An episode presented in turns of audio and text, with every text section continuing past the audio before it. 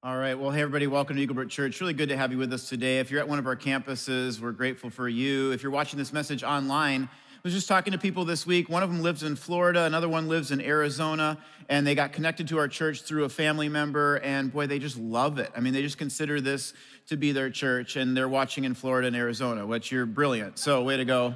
Uh, on that. Uh, we are in the fifth and final week of a series called My Flippin' Family. Here's the deal my family has issues, your family has issues.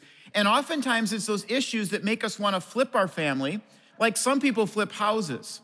But here's what God wants to do God wants to build your family. God wants to restore your family, and that's what this series has been all about.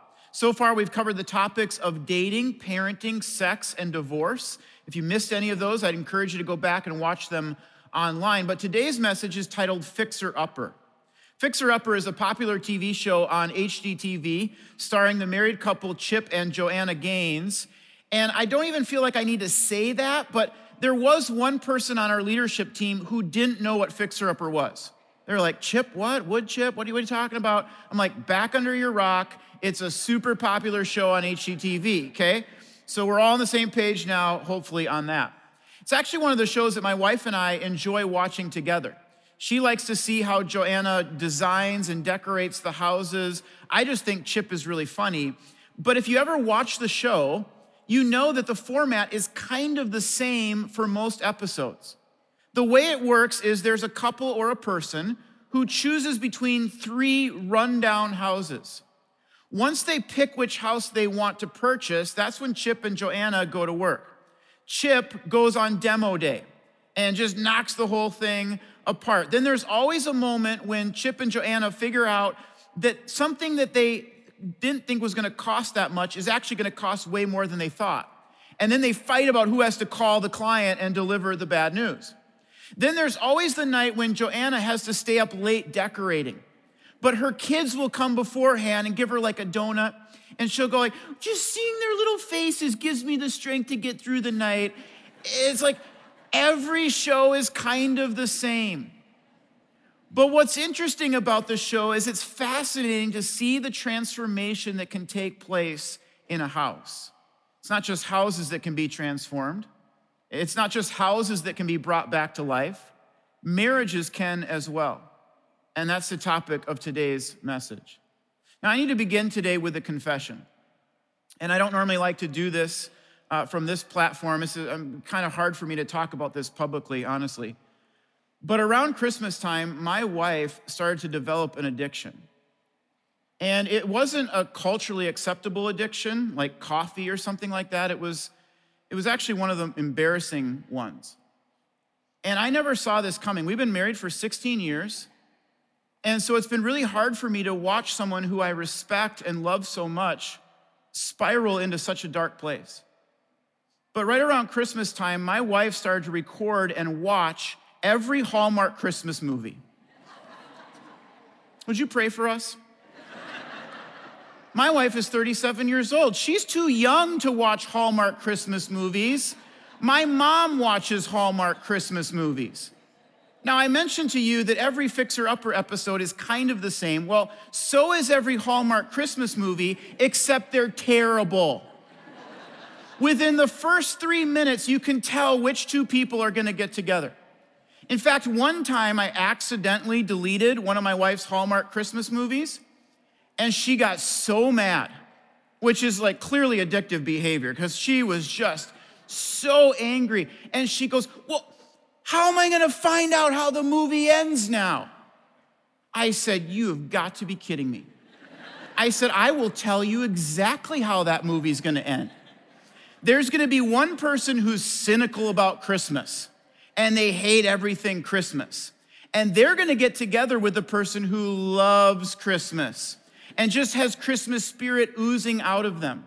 I said, in between, they're gonna go ice skating, they're gonna have a snowball fight, or they're gonna go to a tree farm.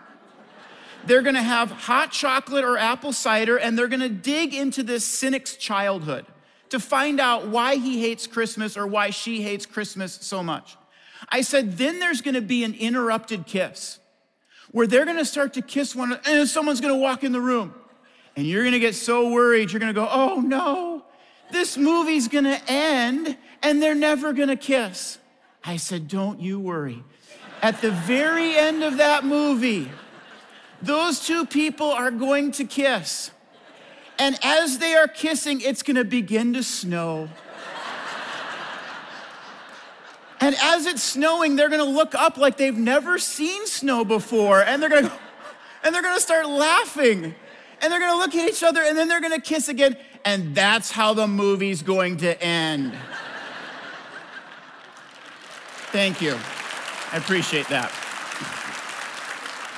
I just saved you 12 hours of your life next December, okay? You, you remember me around Christmas time next year, okay? I expect a card at least from every one of you for that gift I just gave. Now, here's the thing about every Hallmark Christmas movie they end with a kiss with it snowing. They never show them doing the laundry. They never show them arguing about whose in law's house they're gonna go to for Christmas or whose in laws they spend more time with. They never show them getting up at three o'clock in the morning to care for a sick kid.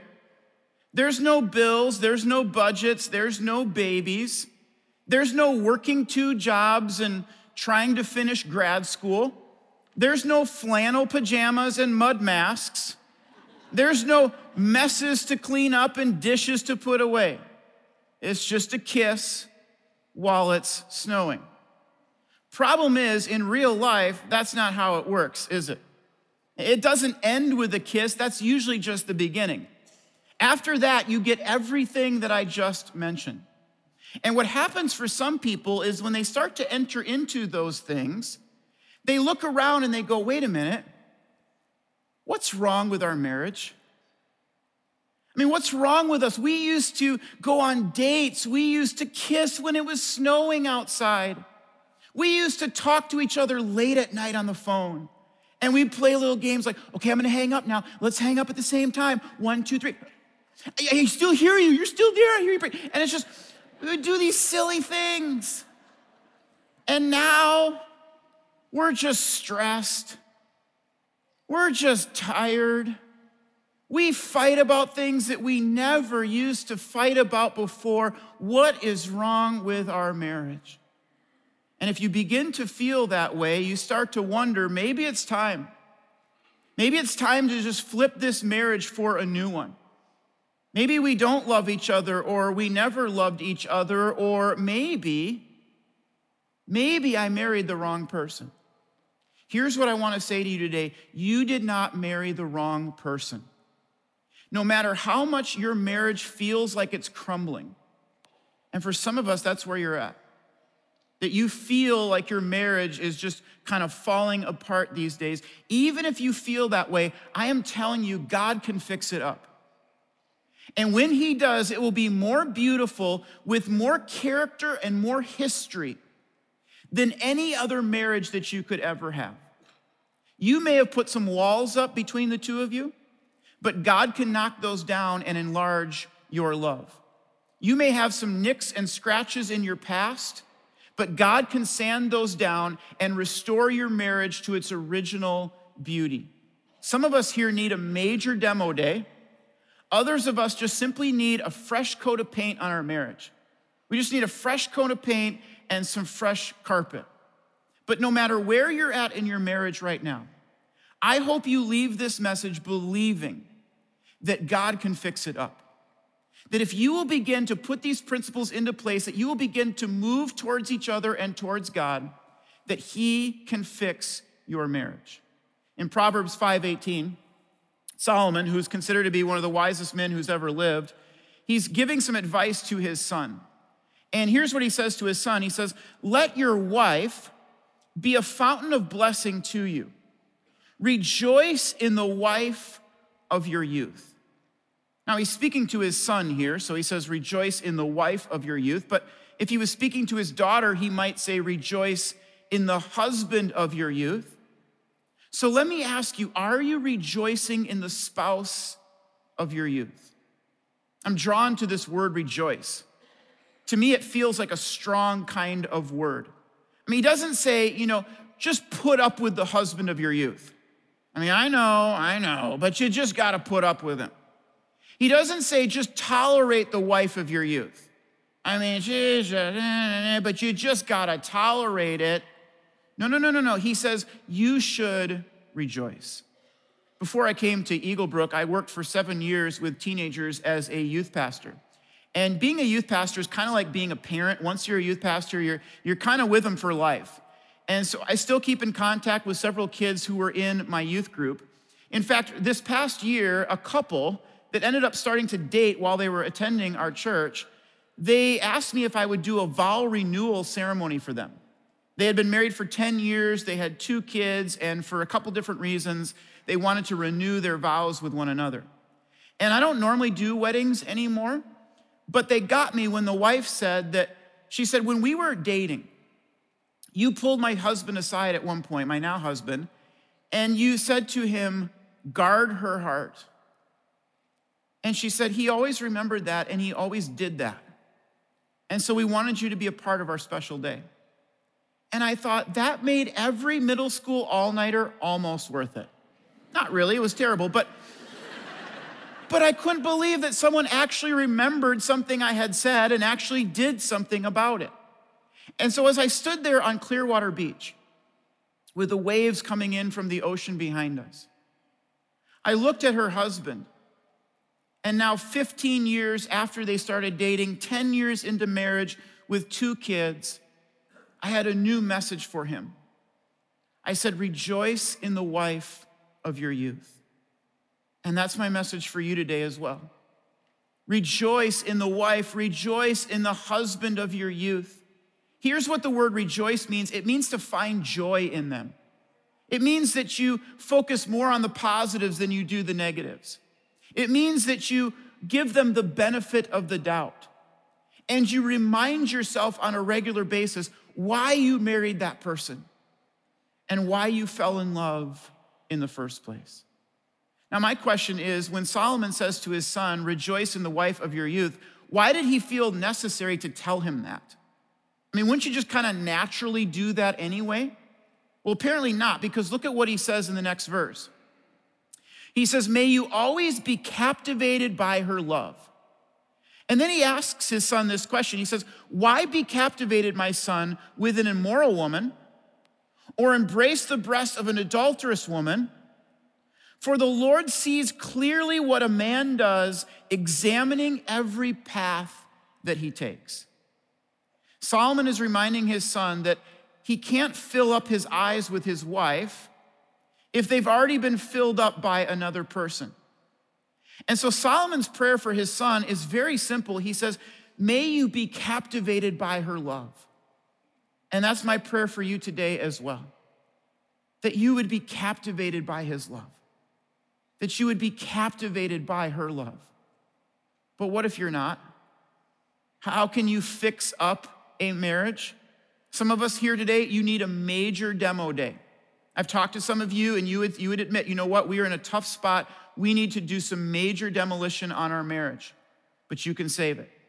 Others of you, you would say, you know what, we've got a great marriage, but it's up and down from now and then. We just need a fresh coat of paint on the wall. How do you fix up a marriage? Let me give you three ways.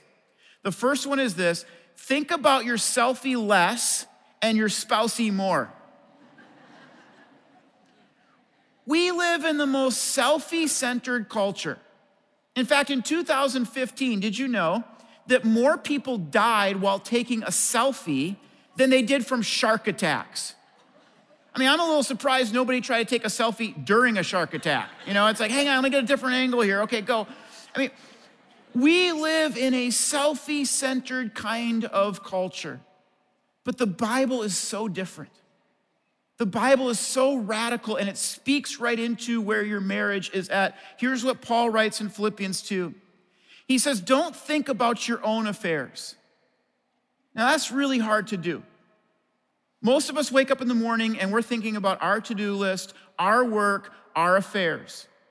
He says, Don't think about your own affairs, but be interested in others too and in what they are doing. Let me ask you, how interested are you in what your spouse is doing these days? You express interest when you ask them, when you communicate that you're interested in what they're doing and you want to have a shared experience of life.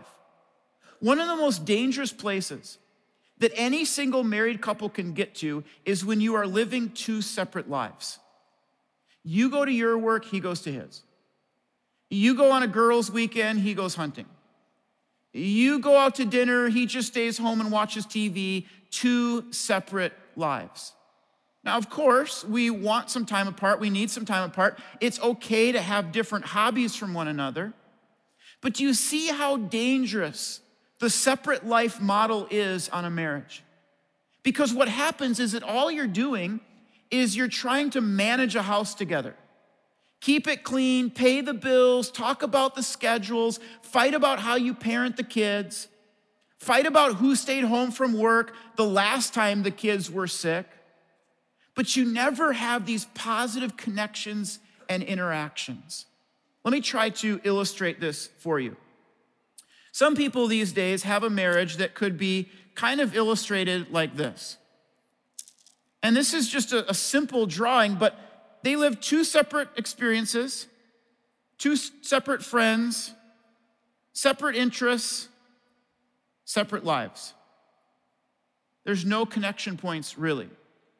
Except maybe there's a kid in here, and maybe there's some bills, and maybe there's a few things that you have to connect on. But for the most part, you're just kind of living two separate lives. You're into your affairs, she's into his. If you're in a marriage like this, it feels like a really lonely place to be. Here's what a healthy marriage can look like, and here's what God wants to do in your marriage. It looks like this there's some overlap. Now, not perfect overlap, of course, you're two separate people, but there's some shared experiences. There's some shared interests. There's some shared life with one another. Does this describe your marriage right now? And if not, how could you build some points of connection, build some overlap into the marriage that you have? Look what Paul writes in Ephesians chapter 5 verse 28. He says in the same way husbands ought to love their wives as they love their own bodies. For a man is actually loving himself when he loves his wife. Now, that's a profound statement because people today talk all the time about loving themselves. If you are a husband, one of the ways that you can love yourself is actually by loving your wife. Now, what does that look like? Because I'll ask men, what does it mean to love your wife as you love yourself? And sometimes men will say something like, well, uh, you know, I share the remote once in a while. And I'm like, that's great. I mean, that's, that's a good start, right? You would want the remote shared with you. You share the remote once in a while. That's a fine start. But here's what it means to love your wife as yourself. If I were to go to your wife and I said, What is one thing? Not three, four, five, but just what is one thing that you would love for him to start? What is one thing maybe that you would love for him to stop? What would she say? Do that. If you don't know the answer to that, ask her what the answer to that question is, because that's real love. When you begin to give up what you want for what the other person wants, that is real love. This means that for some of you, you should go see a counselor or a pastor this week to talk about the issues in your marriage. Your wife has been saying, Hey, we need to go see a counselor. We need to talk through some of these issues. And like most men, you're going, I'm not doing that. I'm not going and talking to a pastor about my problems. And I get it. I'm a pastor. I don't want to go talk to a pastor about my problems, okay? I don't think it's their business. I'm a little embarrassed. I feel stupid. I get all of that. But would you be willing to set aside your pride to save your marriage, to improve your marriage? For some of you, this would mean cutting back on your drinking, or maybe cutting it out altogether. For some of you, this would mean getting a hold of your temper and really developing a plan for how you can work on that. For some of you, this would mean becoming a spiritual leader in your home who's the one leading the family to church or is reading God's word and talking about it with people. But if I went to your spouse and I said, hey, what is one thing they would love? How would they respond? Do that. Now, ladies, I would say the exact same thing to you. If I went to your husband and I said, What is one thing that he would so want? What would he say? Some of you are like, Oh, you know what he would want. Not necessarily. I mean, I find that many men actually what they want is respect. They want to know that their wife believes in them and respects them. They want encouragement. I mean, they get beat down everywhere in life, at work and elsewhere, and they just want a person who's going, Man, I'm your biggest fan and I'm cheering for you all the time. But I spoke on the topic of physical intimacy a couple weeks ago. And afterwards, I got a couple emails from married couples who said, You know, just to be honest, this is a real struggle for us. And so, if it's a struggle for you, I just want you to know you're not alone in that. A lot of times we don't talk about this or we don't have the opportunity to know that, that we're not alone, that other people struggle with the same things. But this is the beauty of marriage. You have your whole life together to grow in this area of physical intimacy. And one of the things I noticed is as I corresponded with these couples, I would ask them this question. I would say, How old are your kids? And every one of them was like, Well, we got a three month old, we've got a six month old, we've got a four year old. I thought, well, of course you're struggling in this area of life. I mean, if you have little kids and you're trying to build a career and build a family, that's a challenging time in any marriage. You need to hang in there. You need to know that you're going to come out on the other side of this. But the best marriages are the ones when both people are looking to serve one another. Kind of reminds me of lining up for recess. I don't know if this is just a Jason Strand thing or a boy thing, but when I was in third grade and they said, hey, it's time to line up for recess, I'm gonna get first in line. Not coming in second, I'm not coming in third, I'm certainly not gonna be at the back of the line. I'm gonna get six seconds of more of recess than everyone else in the class. And the problem is that some people take that same attitude into marriage.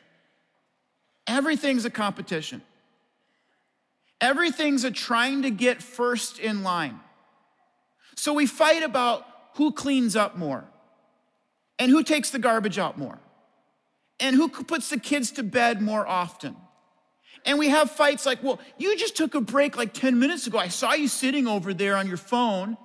Well, you went out to lunch yesterday with that. Oh, you like you never go out to lunch. And it's just a big competition. It's two people trying to fight to get to the front of the line.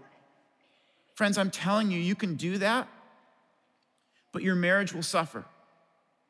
The best marriages are where both people are running to the back of the line and they're going, hey, you go first. No, no, no, no, no. I want, I want you to go first. No, you, let me serve you. No, let me serve you.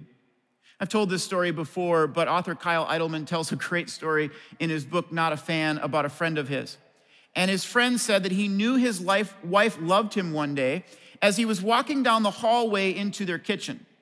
His wife was cooking dinner, and at one point, she reached into the fridge and she grabbed a liter of Pepsi that had been sitting in there for like three weeks. There was just a little bit left. She poured the flat, stale Pepsi into one cup.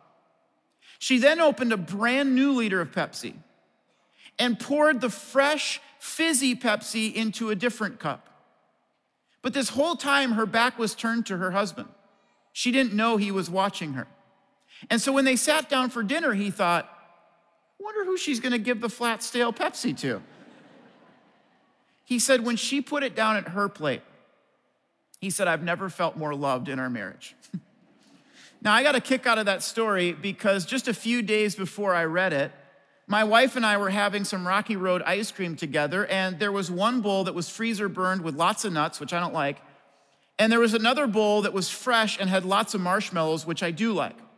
And I'm not kidding you, as I was walking into the living room, I kept going, her bowl's in your left hand, your bowl's in your right. Her bowl's in your left hand, your bowl's in your right. Because I wanted the fresh bowl with more marshmallows. And I didn't care at all about sticking her with the other one. Now, I'm an only child, so I got a lot of work to do in this area of my life. But I want you to see again what the Bible says about this because I am telling you, if you could just apply this one verse I talk to people all the time who are struggling in their marriage, and I think, boy, if you could just apply this one verse, things would turn around. He says, Don't be selfish, be humble, thinking of others as better than yourself. Let each of you look not only to his own interests, but also to the interests of others. He's basically saying, think about yourselfy less and your spousey more. If you did that, your marriage would be transformed. Here's the second way that you can begin to fix up a marriage, and it's this appreciate the positives and, as to the best of your ability, overlook at least some of the negatives. Appreciate the positives and be willing to overlook some negatives. See, here's the deal you can always find something about your spouse that's going to disappoint you. And the truth of the matter is, if I ask some of you, what disappoints you about your spouse? Give me five things. 30 seconds, boom, boom, boom, you'd have five. You'd be like, I don't like the way he eats his soup, and I don't like the way he handles money, and, and I don't like the way she parents the kids or doesn't put her stuff away. I mean, you would have a list of five just like that. But if I were to ask you, what do you love about your spouse? What are your spouse's strengths? You might fumble with that a little bit. It might take you a little longer to come up with those. You can always find something about your spouse that's going to disappoint you. Kind of reminds me of how some people date.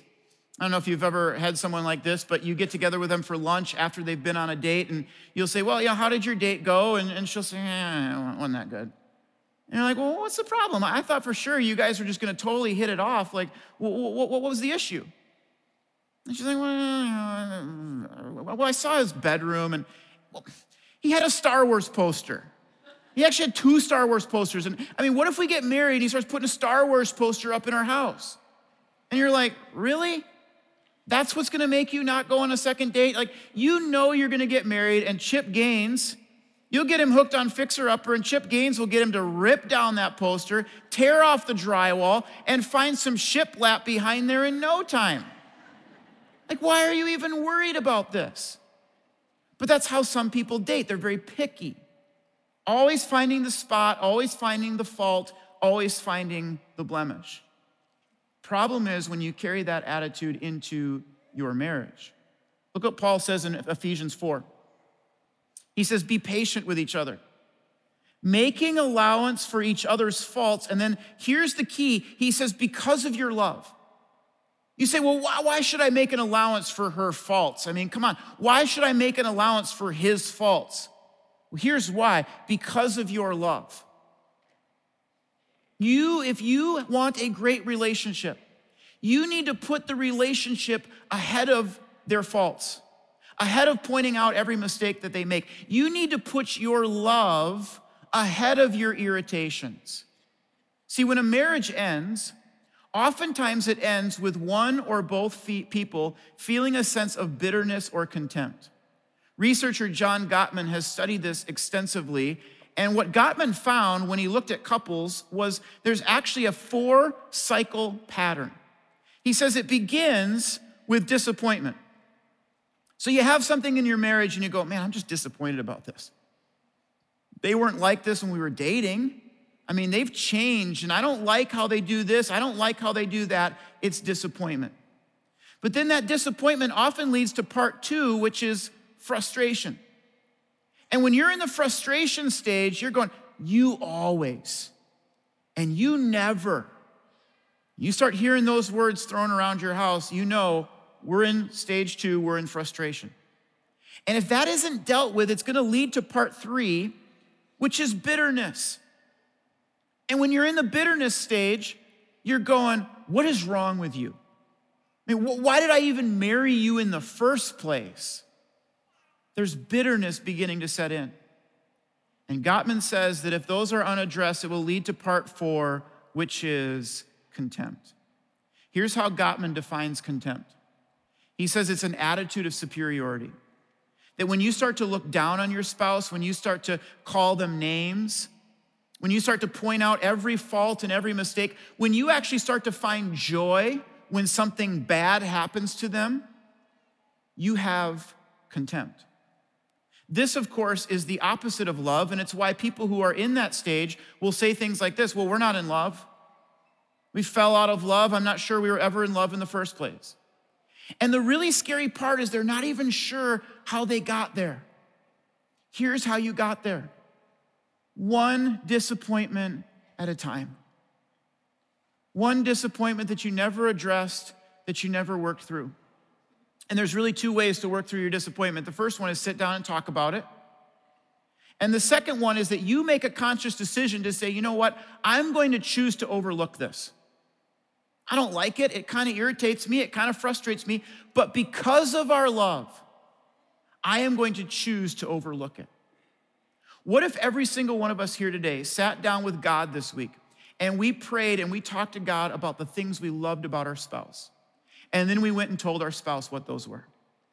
And we said, you know what? I'm gonna make a conscious effort that there's some things I'm gonna overlook. I'm gonna focus on the positives and appreciate those more than I even look at the negatives.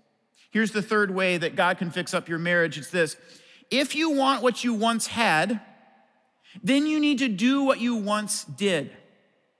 This is a principle that is so powerful for your marriage. If you want what you once had, then you need to do what you once did. Here's what happens to a lot of married couples they meet, they date, and they go out to dinner, and they go to movies, and they go on walks, and they write each other little notes that call each other their little honey bunny wunny bunches of oats, and they ask questions, and they try to build up this person and support their dreams. And then they get married, and they stop doing like half of those things. 10 years into the marriage, they go, Well, why has the flame died out? I'll tell you why. It's because you stopped doing what you once did. In the book of Revelation, Jesus is speaking to the church in Ephesus, and he accuses them of forgetting their first love. He says this He says, You don't love me or each other as you did at first. And then he says, Look at how far you have fallen from your first love. Maybe some of you would say that describes my marriage. That you would look at each other and you would say, Look at how far we've fallen from our first love. But I want you to see what Jesus says in the next verse. He says, Turn back to me again and work as you did at first. In other words, there's two ways that you can restore any relationship that has fallen away from love, whether it's a relationship with God, which is what he's talking about in this verse, or it's a relationship with your spouse. First, you need to turn back. Some of you turned away from your spouse. That there was something that frustrated you, something that disappointed you, and you just went, you know what? I can't deal with that right now. I'm done. I can't deal with that stress. I can't deal with the fighting. I can't deal with the arguing. I'm turning from you. And the first step is you need to turn back this week. Some of you turned away to another person or your career or your kids, and you need to turn back this week. But then look at what Jesus says next. He says, You need to do as you did at first. In other words, if you want what you once had, then you need to do what you once did. Just think about an average married couple for a moment. Their love is real, the wedding is beautiful. But now they're 10 years into their marriage. And they're just kind of doing life together. And there, there's nothing wrong with that. It's a life born out of their love for each other. But it's somewhere along the line they started to forget. They started to forget why they love each other and why they got married and why they made certain sacrifices to build their family. The problem isn't hard heartedness, the problem is forgetfulness, and it's as simple as just remembering. One of the best pieces of advice that my wife and I got when we were first married is to build some times into your relationship to remember. So we try to go on a date night once a week. And we'll sit across a dinner table and I'll just ask her questions like, How are you doing, really? And, and she'll ask me the same thing. And if we don't get a chance to go out to dinner, we'll just go for a walk around our neighborhood or have a snack after the kids go to bed. Doesn't have to be anything extravagant. And then once a year or so, we try to get a weekend away, just the two of us. And I'm telling you, every time we get a weekend away, there comes a moment when I will look at her and I will go, Oh, I love her.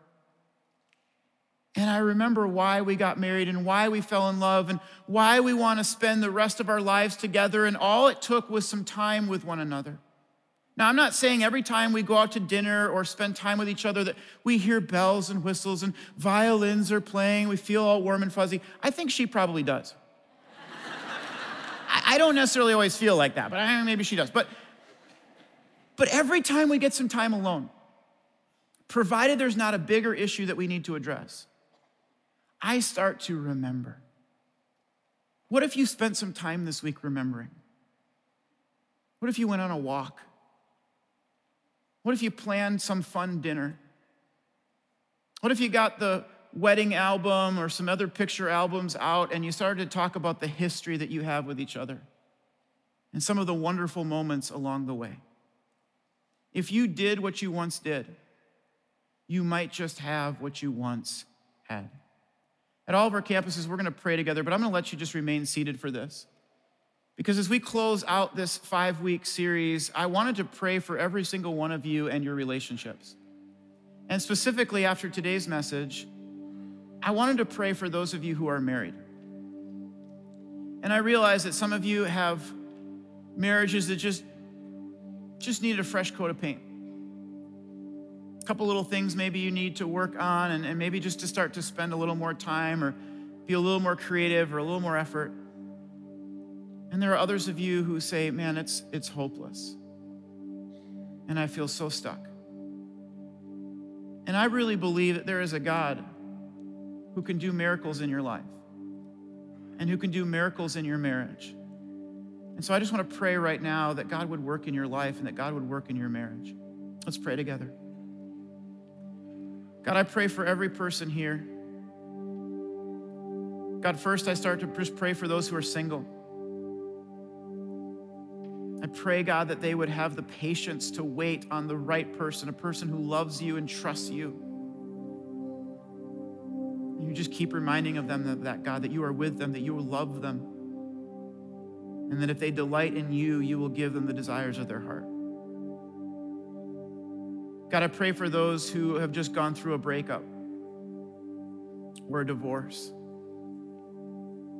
and the pain and the loneliness and the insecurity, God, I pray against that right now. In the name of Jesus Christ, God, I pray that you would comfort them. I pray that you would encourage them. And I pray that you would heal them. And God, for those who are married here, marriage is so hard sometimes. You get two sinful, uh, selfish people together, and it's so hard. But God, you designed marriage. And you say, Rejoice in the wife of your youth, rejoice in the husband of your youth. God, I pray this week that we would just rejoice, that we would be grateful, thankful for their strengths and who they are, and we would be reminded of why we love them and why we fell in love and why we want to spend the rest of our lives together, God. And we would do whatever it takes. We would humble ourselves. We would do whatever it takes to see that that happens. God, we pray this all in the name of Jesus Christ. Amen. Hey, if you need prayer, come on down front, everyone. Otherwise, have a great day.